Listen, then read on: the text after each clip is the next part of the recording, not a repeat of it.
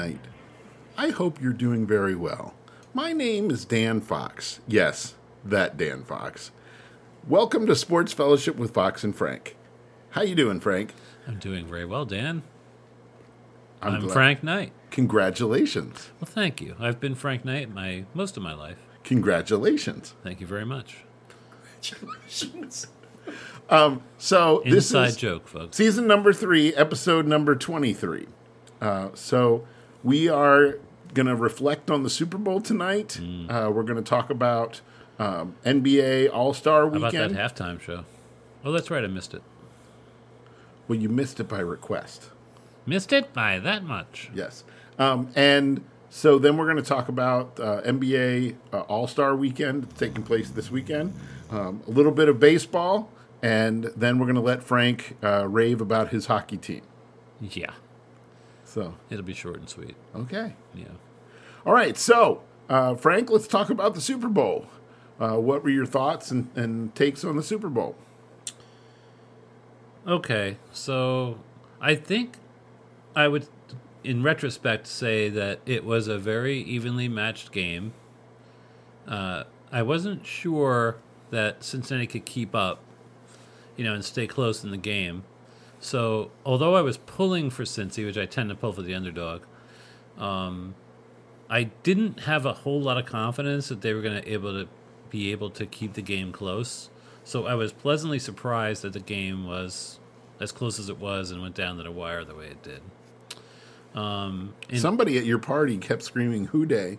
Who Dey? Yeah. Who Dey think they going to beat them Bengals? I was singing it too, because I did want to see them win. I don't like any of the LA teams. I've said that before. Um, I find the statistics a little interesting. Some of them, um, you know, Matt Stafford, 283 yards, three TDs, and one interception. I thought he had two interceptions. I wrote down one. He did have He had two. two. Okay, my bad. And he was sacked twice. Burrow, 263, one TD, no interceptions, but he was sacked seven times, which really was the story of the game in the long run.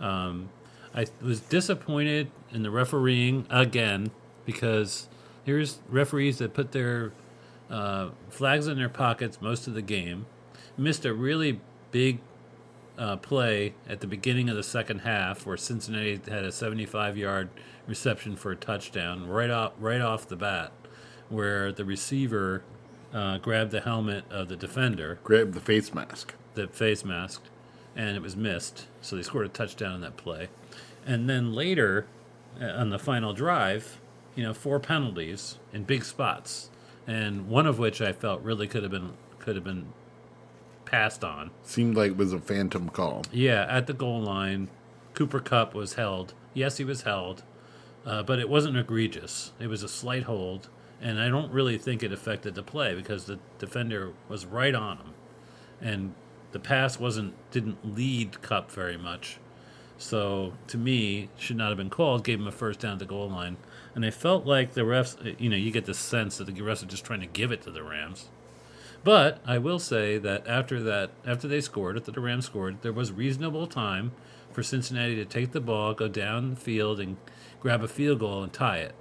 So I will say, in fairness, they had a chance, and they just So couldn't. you're telling me there's a chance? And they just couldn't do it. And in the end, Cooper Kupp, who was all world all year, the triple crown of receiving, uh, had a big game.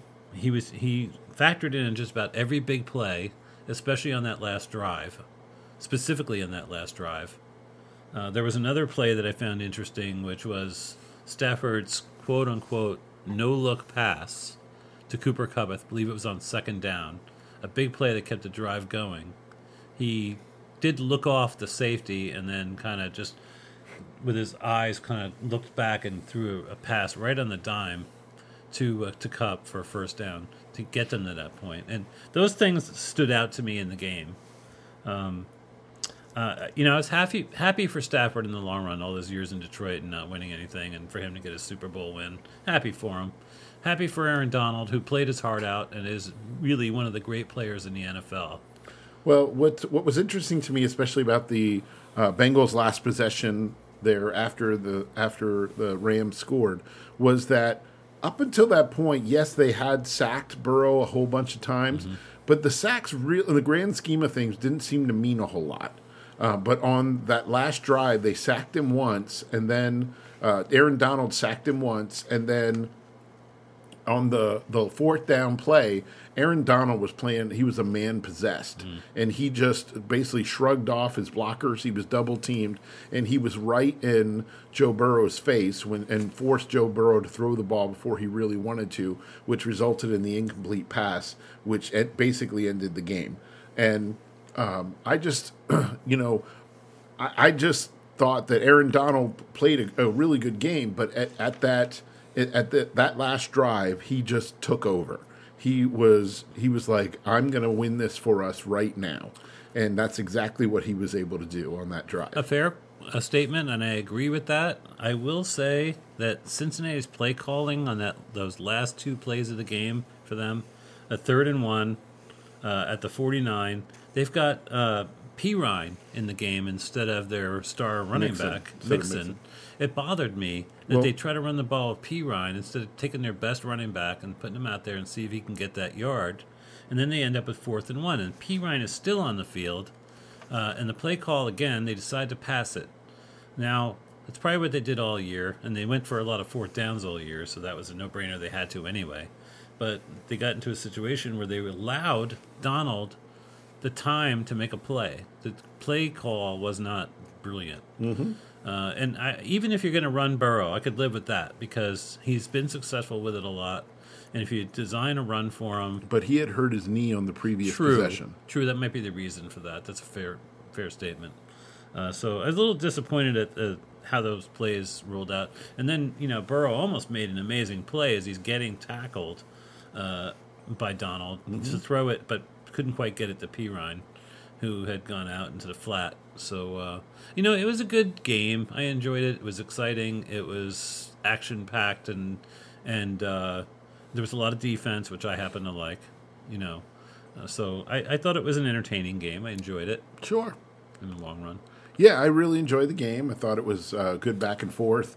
Um, again, I, I didn't see a whole lot out of Von Miller in, in consequential uh, moments and stuff. I know that a few weeks ago I said that Von Miller hadn't had a whole lot of uh, impact or contribution since coming over, and um, our sometimes colleague Brandon uh, shot me a text saying that Pro Football Focus says that that uh, he is since he came over in that trade, he's been the best defensive end in football. And I said I didn't see it in big spots. I didn't. I did not. You know, it's one thing.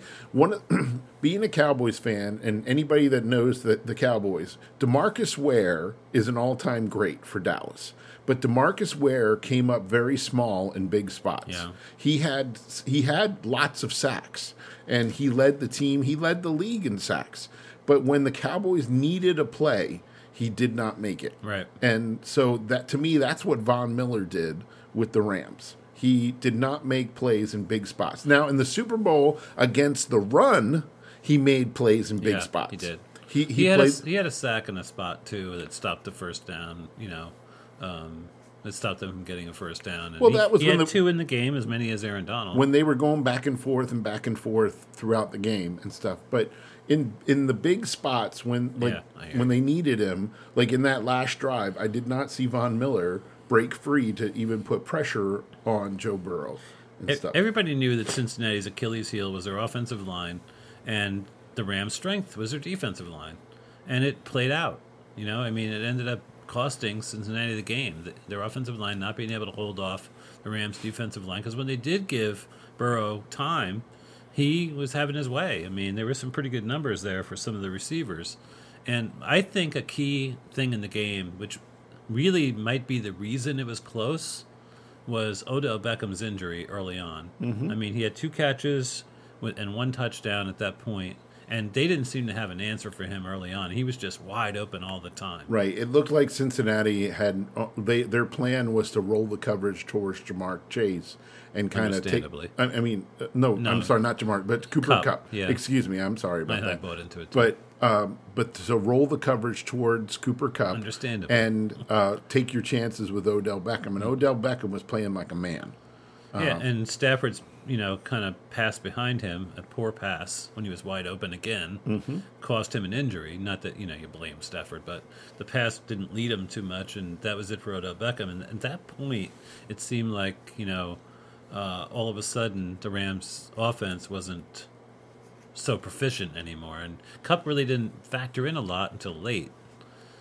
Once they started getting the ball to him more often, he factored in on almost every play on the last drive for the Rams. Sure. So, but uh, you know, he did what he does. But I thought some of the calls down at the goal line uh, against Cincinnati, even there, there was uh, offsetting penalties called. Uh, I think that wasn't for third down, but uh, I thought it was a bad call. Be- Uh, Kupp had scored a touchdown and got nailed in the end zone. I didn't see a helmet to helmet. They called holding on the Rams, but then they called offsetting for um, Personal foul. Pers- uh, yeah, personal foul. Uh, forget exactly how what they termed it, but it was for the hit on Kupp. He catches the ball in the end zone. He's in the air, and a guy nails him. That's what you're supposed to do. And I don't understand these ref. I I hate, I hate it when refs uh, factor into the decision of, of how a game works out. And to me, they factored in, especially with the holding call on the linebacker uh, at the goal line on Kupp. So it bothered me. But again, in fairness, Cincinnati with a chance to drive and tie it just couldn't do it. Yep. So Those of you that uh, play lay some shekels down, uh, the the the line was four and a half, and the game ended up three. So if you had taken Cincinnati plus the points, uh, you were a winner. Um, and if you had taken the under, uh, the under was uh, the winner there in the point total. So, yeah. I All right. expected a higher scoring game, and uh, Cincinnati just couldn't couldn't protect Burrow enough for that to happen. Yeah. Well, this is NBA All Star Weekend here. Um, not that it really matters a whole lot, but this is the point from which teams really uh, begin making their playoff drive uh, at the at the at the end of the All Star game. Um, but they just the NBA announced its Hall of Fame class for uh, 2021, Okay, I'm uh, interested to hear about this. 2022. Um, the um, they there are 11 people on the on the list. Um, four of them are WNBA players, so we're not even going to mention them. Uh, but uh, you have Michael Cooper, the the sniper for the the Showtime Lakers of the 1980s. Um, Michael Cooper still on the on the ballot. Hugh Evans is on the ballot. Manu Ginobili, Tim Hardaway, uh, Coach Bob Huggins, um, who also was an NBA player before he was the coach. Yeah. uh, before he was a coach, longtime coach at University of Cincinnati. Then he went to uh, his home, his uh, alma mater of West Virginia, where he's coaching now. Marques Johnson, uh, George Karl, uh, great player and great coach. he'll get in. Um, those are the the main guys. Um, I think the only there's only two guys that are surefire Hall of Famers on the list. Uh, that being Manu Ginobili and Tim Hardaway. okay. Um, I think both of them uh, should definitely be in the Hall of Fame. The other ones uh, had nice careers and things, but I just don't know that they're exactly Hall of Fame players. Uh, they played on some really good teams, uh, be it the, the the Lakers and the Celtics and, and stuff like that. But I just don't know that they're Hall of Fame players in and of themselves. Yeah, so not so much Cooper then. I, I think Cooper was a, a nice player and a nice piece, but those Showtime Lakers were all about Magic, uh, Kareem, and, Sure. and Worthy. Yeah, So you they know, were. Yeah, absolutely. So even I know that as a kind of fair weather basketball fan. Tim Hardaway played for a long time on the uh, on the Suns, uh, the Phoenix Suns, and when him and Thunder Dan Majerle, um, and then eventually Charles Barkley um, played on those Suns teams, and he really played well, but. Uh, they just were never good enough to, to get over the hump in the playoffs to get to the finals. And Ginobili, what was his? uh, Ginobili won championships. He was a shooting guard. Sometimes he played point guard, but he was more of a shooting guard for the San Antonio Spurs in that dynasty with, And they sure with Tim won a lot of games and a lot of championships. Yeah, you had Tony Parker and Manu Ginobili in the backcourt, and then you had uh, obviously Tim Duncan down low. So you expect maybe two to go in? I expect at least two. Who was the coach again? Uh, well, the two coaches uh, were um, Bob Huggins and George Karl. Karl. Yeah. I don't know. I, I kind of feel like what I remember Karl being revered. Well, George Karl was the coach of the um, the the San Antonio the, no the uh, Seattle SuperSonics Okay, so- that went to the finals with um, Is he ever the Jazz coach? I, I don't think so. Oh, okay. Uh, but he uh, coached them when they had uh, the glove, whose name is slipping my mind right now. Right. Um, the guy played phenomenal defense. I can see him. They called him the glove Yeah, because because he was he played was tight as a glove on on defense on players, okay. um, and you know they had a very athletic team out there before their uh, their power before their uh, big man uh, ballooned up and basically ate himself out of the out of the league. hate when that happens. So yeah, you know, it's uh, Gary Payton was the Okay, point guard, definitely the, remember the his glove, name. Yeah, um, and uh, yeah. Defensive players they don't get all the hype, but like you know, like the offensive guys do. Right. That's for sure. But I remember Payton. I used to watch a lot more basketball back in the day, but mostly playoffs since my Knicks were hardly ever in it mm-hmm. until the '90s. yeah. So I used to love watching Celtics and Lakers. That was always fun. Those finals. Even when the Sixers were in, I kind of enjoyed that too. Yeah, Shawn Kemp was the Kemp, w- yeah. was the big the big man who ate himself out of the league. I got you. hate Ridic- when that happens. ridiculously um, ridiculously athletic. Uh, one of one of the guys I went to college with actually uh, went to junior college with Shawn Kemp, Hmm. um, and he grew up in, in Indiana, um, where Shawn Kemp went to junior college. So. Yeah, even though I didn't watch a ton of basketball, I remember all these names. So uh, we'll wait and see who gets in. Yeah. So. All right. So Major League Baseball, Frank. The players and owners have met several times and they have made uh, very little to no progress. Uh, the next time they are scheduled to meet is Monday afternoon, um, the Monday the 21st uh, February. They're scheduled to meet again. Right now, the big announcement that came out was that even my, uh, even spring training games mm-hmm. are being pushed back to March to, 5th. to March fifth at the at the earliest. earliest yeah. So they've uh, Major League Baseball has promised to to refund any fans' money that they've paid for tickets uh, for my, uh, for spring. I don't want. To, I keep wanting to say minor league games, but yeah. spring training games before that, um, and I just until one side or the other starts losing substantial money, I just don't see how they're going to make a deal. Well, I thought Major League, uh, the Players Association's reaction to the latest owners' Proposal. statement. Pro- well, not the proposal, but the statement they made, and saying they can't play games, they can't practice, uh, have a pre, um, spring training. The players said, "We can. There's no reason we can't while we're negotiating, but there's a lockout. That's why we can't." Well, the last time, uh, see, the players are being a little disingenuous there because the last time there was uh, a situation like this was 1994. And in 1994, the owners tried to negotiate with the players while playing the season and everything, and the uh, the, the players refused to budge at the at the Right, bargaining table. Right. Yeah. And so they ended up having to lock it, lock them out anyway, even though they were trying to bargain in good faith. Right. And it ended up canceling the World Series, and that was the first World Series out of like a hundred and uh, what is hundred and twenty World Series that has that has ever not been played. So the ninety, if you ever get a chance, if you're ever at a flea market or something, and you come across a ball that is a World Series ball from that says 1994 on it, because every World Series ball has the World Series uh, logo emblazed upon it. If you ever buy it, if you ever come across one, buy it because that's a very very rare. Well, unless you don't have a million dollars laying around. Well, I'm saying if you ever come across like at a flea market or something, you. and somebody doesn't realize what they've got, um, you want to make sure you buy that Right. and um, Thanks for that tip. and and take a, take it to an expert because if it's genuine, it's worth a lot of money. You know, Major League Baseball has a way of just really. Getting in their own way. uh, how do I word it? Yeah, they, they the fans are always the ones who lose out when uh, Major League Baseball does something. It's amazing, and they just don't get it. You know, they never get it. It's it just blows my mind. Now I hear they're talking about a lot of wacky um, playoff scenarios too, which that's kind of a purist bothers me a little. Um, there's too many games already, and now they're talking about half the league making the playoffs. Right. And then a team gets to choose their opponent. Right. It, it, it's so wacky. It's so weird. Like I don't know what they're trying to do. Or why they're trying to do it. Well, they're trying to make the game hip, is Yeah, what they're yeah. trying to do. Because you look at the demographics that follow baseball, and unfortunately, Frank, they're you and I. I was gonna say. we're guys in our in our uh, either fifties or late Also, forties. they don't want that demographic. right, they want the younger Demographic. And, yeah, good luck.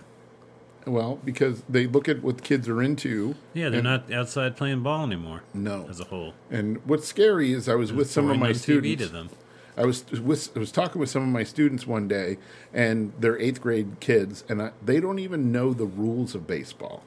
They don't even know, hear ya. know that you know they know the three strikes you're out kind of thing, but they don't understand like that.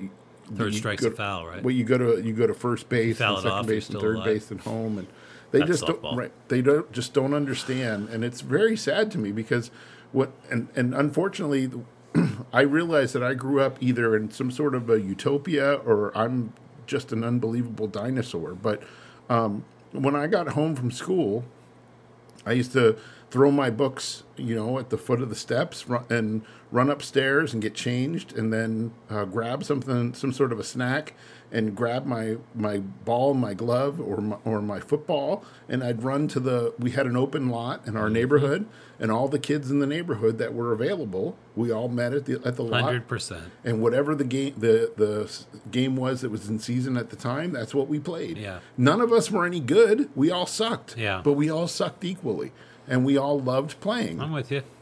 Yeah, same in my neighborhood. but the kids today don't. They the only games they play are organized. I played so much wiffle ball; it was unbelievable. Right, we You played know, wiffle form of ball. baseball. Right. We played. You know, right field was foul if we didn't have enough Yeah, players. exactly. We And, um, figured it out. You know, pitchers poison. And, Heck, we didn't play frisbee baseball. You know, Right. as a form of baseball. Like you know, you just wanted to play baseball. Right. It's just not as popular a sport anymore, and I think one of the reasons is technology has created this world of video gaming and stuff like that. Where Right, but you know, also parents don't just let their kids run and play anymore. Um, it's true. Parents you don't think they let them? or You don't think the kids want to? I don't think they let them. I think from the time they're little, mom or dad are always overlooking, watching their watching Junior, Okay. mommy, and they are, uh, you know, they set up play dates and stuff like that. Kids play t-ball instead of just uh, organic baseball or whatever in their neighborhood. Yeah. My nieces and nephews have never like they have no idea if there's kids their age in their neighborhood. Also, winning doesn't have as much value anymore. Like winning and losing. Everybody's a winner now. You know that's kind of how it works in kids' sports. And My nephews, my, my nephews value played, in losing. my nephews played t-ball and it was every kid gets an at bat every inning and no matter what it- you know not three outs and you come out and play or anything like that every kid gets an at bat there's like 15 kids in the field um, and every kid gets an at bat and then you, all 15 every inning and it's just I mean, they- they so, hated so at it. least they're involved for them. right but they hated it because Yeah. there was no real structure there was no real you know I hear you. Yeah, no, I you wouldn't think so. I mean, you know, I learned the value of losing as a kid. You know, you have the desire to win when you lose. right and we learned through baseball we learned It's a life lesson too. a lot of life lessons. We learned how to settle our arguments, how to settle our problems. Yes, we yelled and screamed. Occasionally, we threw coaches fists. yelling at umpires, coach, uh, people from the stands yelling at the coaches. Right. Well, I'm just saying in our in our open lot, you know, if it was a cl- close call or whatever, we yelled and screamed at each other. Sometimes we got out of hand and you threw some fists and stuff. called and being a kid. you know, it was and but the next day we were friends again, and you know, it was. It, it, we learned how to get along. We learned how to deal with people. We learned how to solve our problems and stuff together. Yeah. And all these things. And you know, when I see the, we're, I'm, I'll be honest and say I'm not. I still live in the same town that I grew up in and stuff. And I'm not really friends with those guys anymore. But some of them still live around. And when I see them, we slap each other on the backs. How you doing? It's Yeah. like you know, we're. It's like we we pick up right where we left off. And you know, a couple years ago, I had a kid in class who was the son of one of the kids I grew up with. Yeah. And you know, his father and I got to got together at, on, on open house night or whatever, and we just like yucked it up and laughed and and you know because and the, his son thought it was the coolest thing in the whole wide world that I grew up with his dad. and you know that I had all these stories about his dad, and and he had his dad had stories about me and stuff when we were kids, and Yeah. all this stuff, and the, his, the kid thought it was the coolest thing in the world, and it's just so sad to me that kids don't get that experience Yeah. today. money ruins things. Uh, you know, they they play more games because of money, and I think that baseball season is such a f- f- ridiculously long season. You know, you lose interest at some point. Uh, I think that you know expanding the playoffs and having more teams in it that's not really the road to more interest in the game. I don't think so. Um, like, you know, just I like to keep it the way it was more. You know, and that's not because I'm older or whatever. I just think it was better. You know, what I mean, everybody can't make the playoffs. Everybody doesn't get a trophy. You know, Right. that's not. There was a value in that. Right, We grew up where as, as fans of Major League Baseball, where you had to win something to have the opportunity to win something. Right. Um, and I- I'm okay with the wild cards and all this kind of stuff because it does bring more excitement and more fan bases um, into into the playoff races and that kind of stuff. I'm okay with that, with it, but too. but let's not expand it even more because that's just purely a money grab. It is hundred percent. So football gets away with more, you know, more nights of football because the sport is wildly more popular than baseball or even Right, but Well, even even so, it's still even with more nights of baseball. There's only for your team. There's only one game a week. I mean football. Yeah, football. Yeah. I'm sorry, did I say baseball? I'm Yeah, right, exactly. So- Whereas so baseball, it's, but it's the, almost every night. with the fantasy thing, you know, I can watch any game any night. And Right. Have Rich knows all about fantasy. Congratulations, Frank. Thank you. Had a good year. Congratulations. Thank you. Thank you. I didn't win at all, but you know, I'm I had a good season. Congratulations. Thank you. I picked eighth, so it's pretty good. Congratulations. Thank you. So anyway, at this point, we are going to transition, and when we transition, I turn it over to my friend Frank. So we hold this podcast at the Fox Alarms warehouse building here in Easton, Pennsylvania. They have set up this palatial studio for us here within the confines of this great complex. And uh, we want to let you know about Fox Alarms, Fox Brothers Alarms. They do home security, business security. Um, they have 24 uh, 7 support.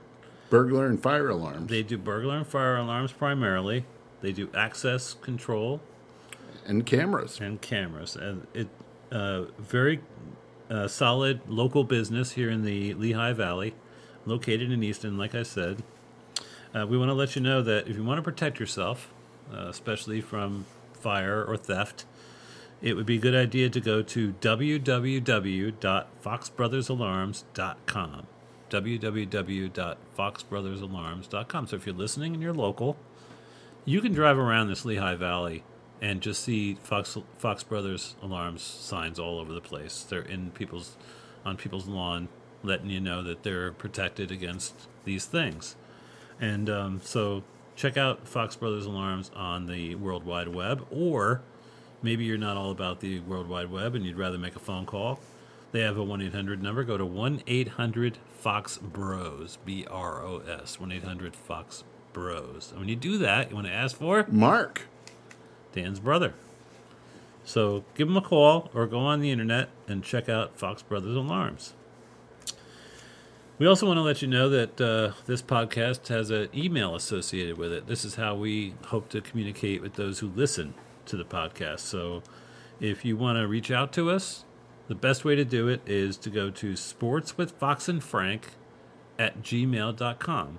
Sports with Fox and Frank at gmail.com. Send us an email whatever subject you want to you know create you want to ask us a question you want to make a comment we would love to hear from you another way is actually to go on facebook and punch in the name of the podcast which is sports fellowship with fox and frank and the page pops up everything related to this podcast is on the facebook page including the podcasts themselves you can find them on there and so we'd like to see you on Facebook as well. Check us out.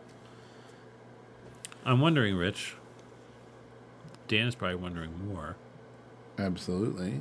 About Any possible emails? Not tonight, I guys. I mean, am did sorry mom- about that. Did mom work her magic or? No, mom didn't work on magic. Wow. Yeah, Dan's getting very impatient here. You know, well, how mu- between that and my iPad, you know, I know, I know, I know about the iPad. I'm, that's three years running, right? no, no, it's not. Okay. All right. Well, It's getting no, close we did we did get a message. It wasn't via email, Okay. but Daniel Hook said our Southern soccer correspondent Mm-hmm. said that this is a slow time in soccer, Mm. and asked if we had any questions for him that he might do a soccer report. And I did have two.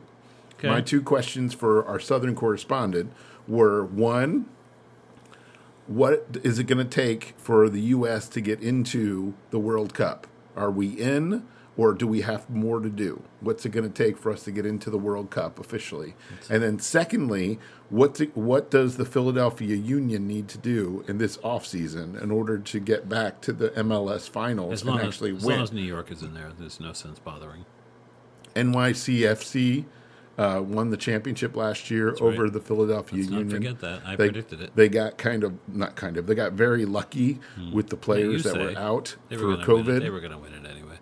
It was destiny. um, no, they were. They got very lucky with COVID and who, what players were out. So yeah. um, I wanted Daniel to uh, our Southern so- soccer correspondent to tell us what is going on there with um, with those two questions. I have two questions. Sure, go ahead. Who cares and why bother? Oh, ouch. That's my two questions. Ouch. Yeah. And then, for speaking of who cares and why and why bother, um, I keep turning on the television on the weekends, and I keep seeing golf on the weekends, PGA golf. Right. and I don't see any golf reports. The. Waste Management Open was very exciting. I enjoyed every minute of it. Go ahead, Frank. Tell us about it. Uh, so I don't remember anybody's names or anything, but uh, I was watching for about two minutes when one of the players on the 16th hole shot, t- you know, took his tee shot, and Hole in one. and went right in hole in one. And what I learned about this tournament, because I'd never seen it before, is it's very different than the other tournaments. It's in Arizona, and they encourage the fans to be boisterous, Yes. make noise. So they're not only making noise after shots and stuff, but during. We call that the Happy Gilmore It effect. was awesome. I was loving it. Uh, it was very modern, I guess, but uh, the guy makes the shot, and it goes right in, and everybody starts taking their beer cans and cups and stuff and throwing them on the on the uh, the green. the green, and it was it was fabulous. I was loving every minute of it, and it took them a while to clean it up, but it's the waste management tournament, so you know they're cleaning it up. I thought it was so cool. So I didn't see the whole thing because I have things to do on a Saturday and Sunday, but um, I like the premise of the of the tournament, and the players seem to embrace it too. Well, what's interesting about golf right now is golf is at a crossroads right now um, because you have the typical the, the traditional PGA Tour uh, where the the Pro Golf Association where most of the where all of the big names play, but now there's a another league that's forming, and the other league is is offering large amounts of cash for the big name players to uh, to to leave the PGA Tour and go to the to the new uh, the new tour um, in Dubai. Uh, the new tour is going to be in Dubai, and they're offering huge cash. Do you know the difference between Dubai and Abu Dhabi? I don't, Frank. What's the difference between Dubai and Abu Dhabi? People from Dubai don't like the Flintstones. People from Abu Dhabi do. Oh, it's good. I like it. Dan has only heard that joke about eight times now. So, anyway, well, I wasn't going to dime you out. I was going to play it I off. couldn't help it when you said Dubai. So, because of the the richness in in oil, there's a lot of money in the United Arab Emirates uh, there for Dubai and and Abu uh, Dhabi. in Abu Dhabi, and so uh, they are throwing around a lot of money. Supposedly, there's a there's somewhere in the neighborhood of 17 PGA golfers that are at least seriously considering uh, switching over to the um, to the whatever they're going to other other tour, from the PGA. right? And That's very interesting. and the the Asian golfer, I hope I get his name right, Morikawa. Well, he is one of the ones that is leading the charge interesting. in potentially going over. All right. So All right. That's news to me. okay, Interesting. And of course, Tiger Woods is now. I think he's going to play sometime. he is coming up to one year since his a- Yeah, he's accident. obviously on the downslide even before the accident. so- yes, And he was a big draw, so golf could be losing some of its Luster. fanfare. Yeah. Anyway, so anyway, I'm the guy who watches the four majors. sure. And that's where who I am. No, that's fine. That's, it's, yeah, I just care about the uh, the scenery. I like the sport, but you know, who can sit there on a Sunday all day watching? You know, I mean, We do it or football. that's- football is a lot more action packed.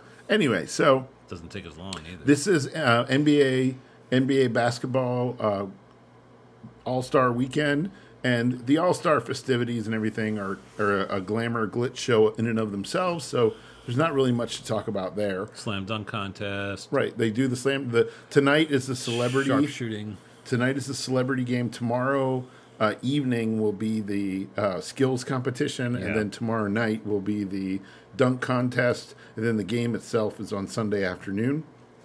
So um, usually, very little, de- if any, defense is played in the All Star game. just like all the Um, other sports. so- nobody wants to get hurt. Right. So.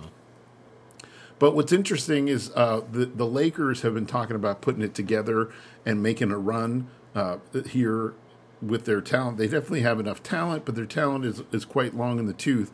And then you have the news come out uh, yesterday that their pl- Anthony Davis, Yeah. their their linchpin player, who is one of the few young ones on the team, you want younger, I should say. Um, he is got an injury in his foot, and he's going to be out for the next four weeks at least. We've talked about him before, though. He's also kind of an issue on the team. Yes. No, no, that's uh, Br- that's Westbrook. Oh, my bad. Okay, shows you how much you know about basketball. Yeah, that's Westbrook. That's uh, Oh, that hurts. not playing Anthony to Davis. his Yeah. to his Hall of Fame level. Okay. Um, But Let's, why did I think Davis was a problem last year? No, he well, he was an injury problem last year. Okay. So That must have been it. yeah, so it looks like the Lakers are going to be down and out and uh, not going to really be able to make much You know noise much I in the love Western LA Conference. teams so much. So Not that I have any. I don't care either way in basketball, really. Sure. My Knicks aren't any good, I which know. they haven't been for so long. well, they they had, they had a really nice run last year, they did. and then that they basically rolled back the same team and did not have the same success. I know. Yeah. Yeah, just can't seem to make it happen. So when they get relevant, if they get relevant, I may watch a little basketball. That's about where it lies for me. All right. Well, NHL, what do you think of your Rangers there, Frank? Third in the Metropolitan Division at the moment. Uh, did lose to Detroit last night. It was in a shootout, so they got a point. But uh, I think they've developed themselves another star goalie. I want to go there with this. Shesterkin is playing fabulously. He really is a good player. And I think the Rangers have themselves a star at goalie. And, you know, since they're right up there in the standings, I'm looking forward to the playoffs this year and seeing what they could do. I think they're a team that could win now. They could win a championship, but there are other teams that are are real good and, and quite honestly better. The Penguins are one of them in our own division. But uh, I like the Rangers' chances, especially when you have a goalie that can, you know, stand on his head, as they say in hockey. So um, I'm excited. Excited about the Rangers. I started watching all their games now. I watch each game now that football's over, Right. and I'm catching up, you know, on the team. But, I'm uh, interested in, in the NHL to see what happens with Jack Eichel out there with the uh, the Las Vegas Golden Knights uh, because Jack Eichel was billed as being all basically the equal in terms of talent and, and playmaking ability as well as scoring of Connor McDavid, the player that went number one overall a few years ago, Right. was a once in a, supposedly a once in a generational player. Mm-hmm. And he's was play, he's playing for the Edmonton Oilers, Right. who have their own problems. struggling. Yeah. And Jack Eichel got hurt. He had a, a disc problem in his neck, and that's a obviously a humongous injury. Sure. And you know he had all kinds of problems with Buffalo management about what he should do in terms of, of getting it uh, getting it taken care of. Should Right. he rehab it, which is what Buffalo wanted him to do, uh, whereas he wanted to have this somewhat experimental surgery where they actually insert a an artificial um, disc in his neck to replace the one that's all messed up. Sounds scary for a hockey player. I'll And so he insisted on getting that surgery, and the uh, the Buffalo Sabres traded him to the Las Vegas Golden Knights, and the Golden Knights We're already pretty good. Right, and they allowed him to have the surgery the way he wanted, and he's he's coming back as we speak, um, and going to be playing here soon again, fully recovered. So, what kind of player is he going to be, and is he going to be able to put the Golden Knights over the top Yeah. and make them a legitimate NHL Stanley Cup uh, contender? You don't feel they are already? Well, I think that, that I think, and I think anybody that's seen the Golden Knights would agree that they're they it seemed like they were one piece away Fair? because two years ago they made it into the finals. Yeah. uh, they went to the finals back to back years, and then last Their year, first year in existence. right, and then last year they made it to the playoffs, but they got bounced somewhat early. Yes. So somebody like Jack Eichel could really, you Sure. know, put them over the top. Agreed. So I think that's going to be exciting to see how that work, plays out. We shall see. So Okay. how about those Flyers? Flyers just stink. No. We're playing for that draft pick, There you go. so you know. They're like the Knicks of hockey. well, like like most of the Philadelphia teams of hockey. yeah. Um, so, you know, we've got Yeah. I am excited about the Rangers, and I do love them. Uh, so, like I said, get out of football season, I get into hockey mode, and I'll be watching a lot of it. So, enjoy it. I love the sport, I really do. Um, like I, one of the things that draw, drew me to hockey in the first place was the names, just a simple thing like that, and the fact that these guys do what they do on ice. It's they're phenomenal athletes. They really are. The sport is underrated. I'm not sure why it's not more popular. I really am not. It's really a niche sport. I guess. But these are professional athletes who play at a high level.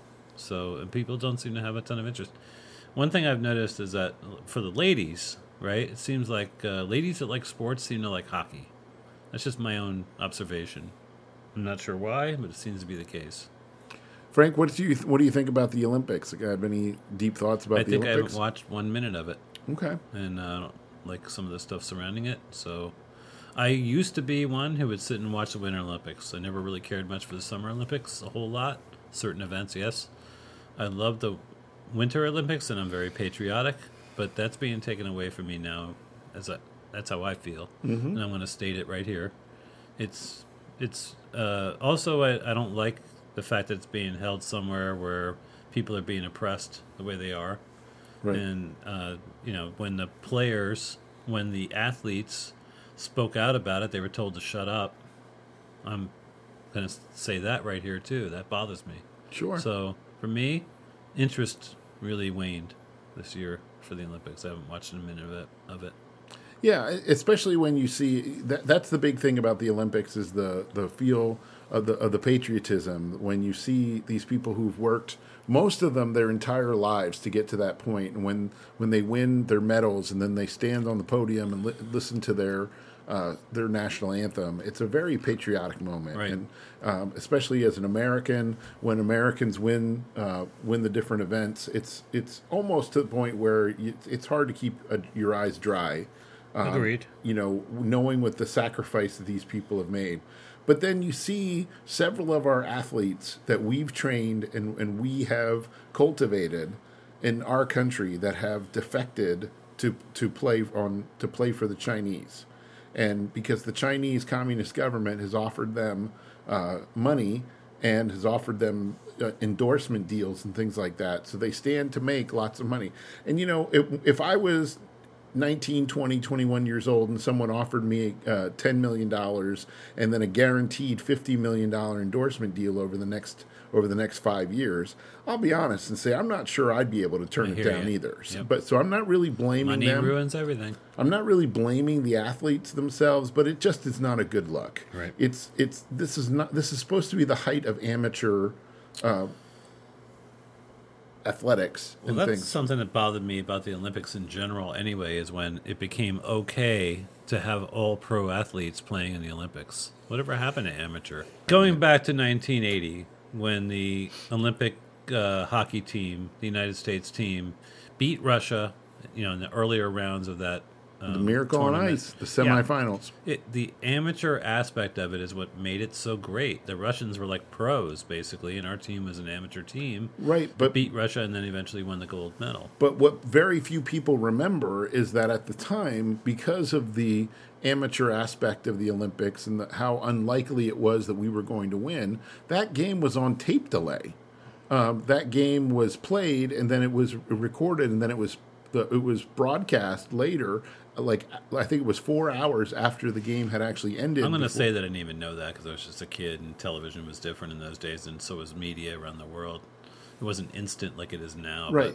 But, but, um, But yeah. I'm saying the fact that it's that professionals have gone and the highest levels of, I know I just I said earlier, and it sounds like I'm talking out of both sides of my mouth, but it's just when we have cultivated a- an athlete and and trained them and, and used resources, to me they sort of owe the United States to represent us in the certainly Olymp- hope so. and but it, and to me, it's one thing if I'm not good enough to make the the Olymp the United States Olympic ski team in my chosen sport that i've worked so hard.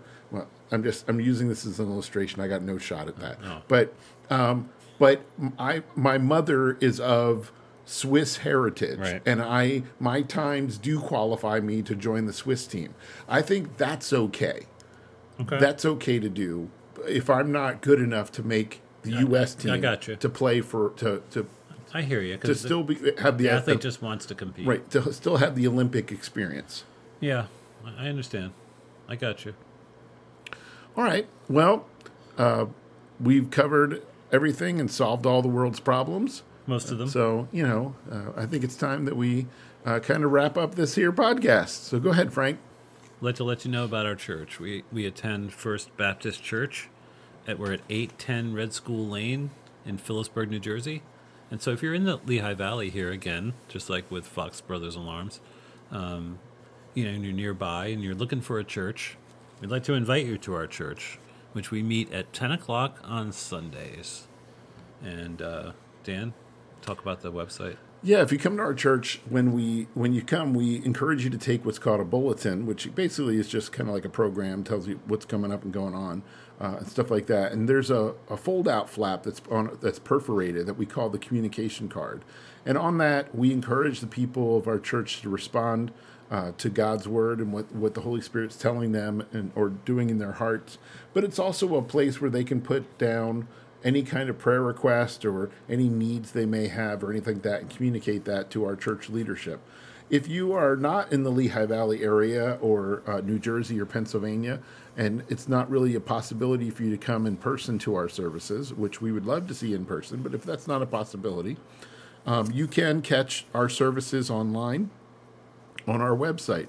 Our church website is www.fbcpberg.org. Again, that's www.fbcpberg.org. FBC as in First Baptist Church, and then Pberg is P B U R G as in Phillipsburg, New Jersey. Um, and if you go to that website, you can uh, watch our services uh, in their entirety. Uh, you can uh, you can watch the the video. You can listen to the audio only version, and there's all kinds of activities and videos and things on there for people of all ages, not just for uh, for adults. There's there's kid videos on there put together by our wonderful children's director Ali Goshevsky and her husband Matt. Um, and there's all kinds of things for all people of all ages there on the website. But also on the website, we have an online communication card for you. If you're out there and you need somebody to talk to, or you're going through something and you just would like to ask for prayer, you can fill out that communication card. You can put as much information on there as you want to or as you feel comfortable with. Um, you can remain anonymous if you choose, or you can fill it out, and we can, and we'll be happy to contact you, reach out to you, and try to bless you in Jesus' name. So uh, that's what we're really all about. We're really all about. We're not some sort of country club. We're not some sort of social club that just gets together just to hang out. I mean, Frank is cool. um, and everything. And people do gravitate towards Frank, but um, that's not our purpose in being. Our purpose in being is to have a purpose, and that purpose is to make more and better followers of Jesus. Yeah, we love sports. I always say we love sports, but we love Jesus more. And we'd like to let you know about the love of Jesus. So come to our church. If you get an opportunity, go online and check us out. And you can also, uh, the, going online to the uh, uh, website allows you to see and learn all about what our church is about. And you And can also making more and better followers of Jesus. You, you can also catch our, our services on Facebook, uh, on uh, Facebook Live. You can catch them there. You can also catch them on YouTube. Um, if you're not, if you don't want to go to F, fbcpberg.org, you can still go to YouTube and type in First Baptist Church Phillipsburg, or the same with uh, with Facebook. You can type in First Baptist Church Phillipsburg in the search uh, in the search bar, and uh, all, all our stuff will come up there too. So we'd love to welcome you there and see you there. Or hopefully you check it out online. One of the other. Sure. Well, without any further ado, I want to thank Rich for making us look and sound good. Uh, I want to thank Frank for being uh, my friend, and putting, and we want to thank you for listening and putting up with all our silliness. With everybody I know. yes, you are. I want to shout out to Victor and Dark Chocolate Delight and my third period homies. I do want to say, we didn't say this yet, but congratulations, Brandon, on your team winning the Super Bowl. They earned it. Ditto. So we're not downplaying it. May the love of Christ fill your heart. Peace.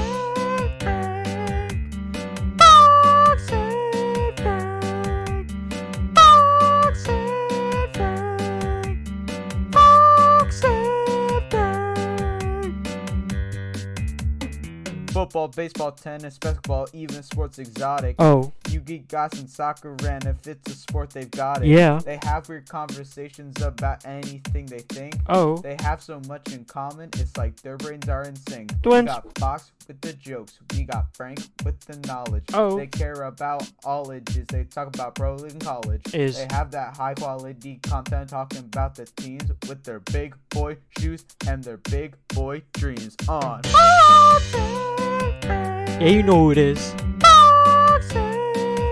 Sports Fellowship. Number one. Follow Fox and Frank now.